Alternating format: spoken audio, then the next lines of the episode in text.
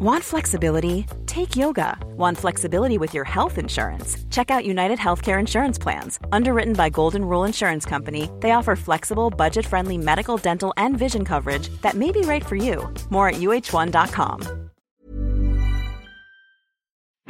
Hi there, I'm Lawrence Dallaglio, host of the Evening Standard Rugby Podcast, brought to you in partnership with QBE Business Insurance. The show is available to listen to now and across the Six Nations as Europe's elite go head to head in rugby's oldest international competition. Each week, we'll be looking at the QBE Predictor, which forecasts the results of each round of matches. QBE is one of the world's leading insurers, and they will help your business build resilience through risk management and insurance solutions.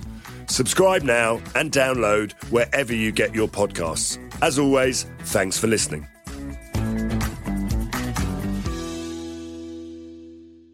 From the Evening Standard in London, I'm David Marsland, and this is The Leader. July 21st was supposed to be Freedom Day, that moment when the last social distancing restrictions in England were lifted. Then came the Delta variant. COVID cases started rising, the government started dithering, until finally calling the whole thing off.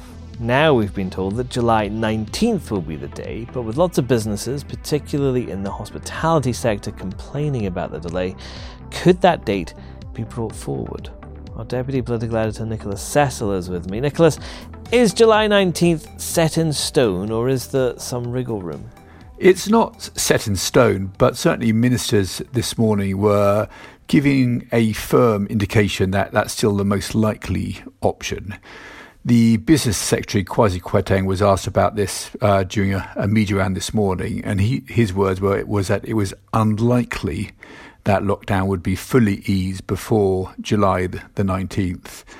Boris uh, Johnson, the Prime Minister, later on, he was upbeat about the, the 19th being Terminus Day, um, in, in his words and again didn't rule out that be moved forward uh, uh, a fortnight at a, a, midpoint review, but didn't give any strong signals that that would happen.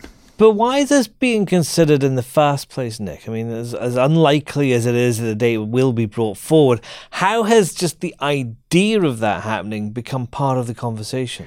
I suspect it was partly a, a, concession to Tory MPs who are getting increasingly irritated at the delays in fully lifting lockdown.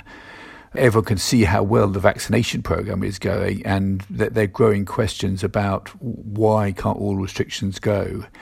The latest data shows that the Delta variant, which um, was first identified in India, that is continuing to spread but the, the pace of spread is less acute than previously. And if you look at hospitalizations, they are going up slowly, but, but there's no dramatic rise. And for, for example, Chris Hopson, who's the chief executive of NHS providers, he explained that as of June the 4th, there were 800 COVID patients in hospitals. This went up to 1,170 as of last Friday but that compares to 34,000 in the second peak at the start of this year. And the Health Secretary is considering some leniency, maybe, for people who have had two doses of a vaccine.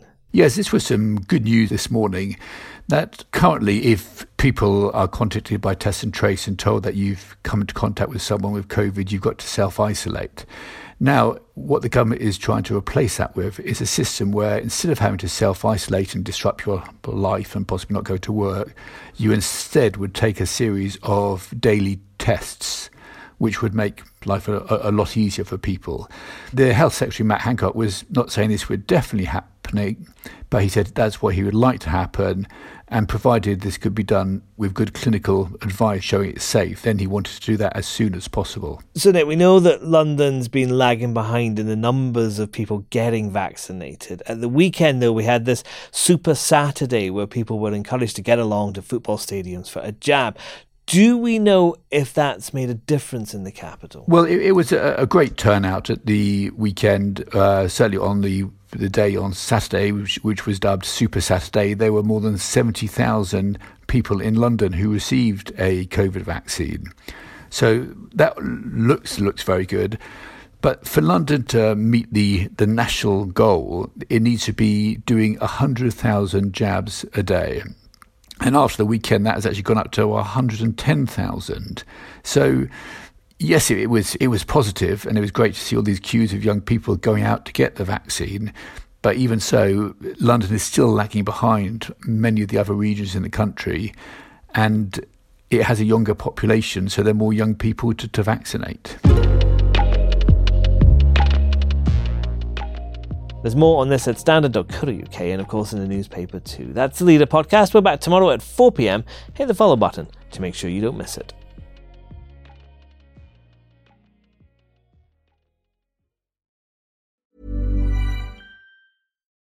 Botox Cosmetic, out of botulinum toxin A, FDA approved for over 20 years. So, talk to your specialist to see if Botox Cosmetic is right for you. For full prescribing information, including boxed warning, visit BotoxCosmetic.com or call 877-351-0300. Remember to ask for Botox Cosmetic by name. To see for yourself and learn more, visit BotoxCosmetic.com. That's BotoxCosmetic.com. Some places take you away, some bring you together. Marathon does both. Marathon is Florida's family key with something for everyone. You'll find museums and wildlife refuges, wide open beaches, miles of warm, clear water, and the historic Seven Mile Bridge. For more about Marathon and the latest safety protocols, visit flakeys.com/marathon.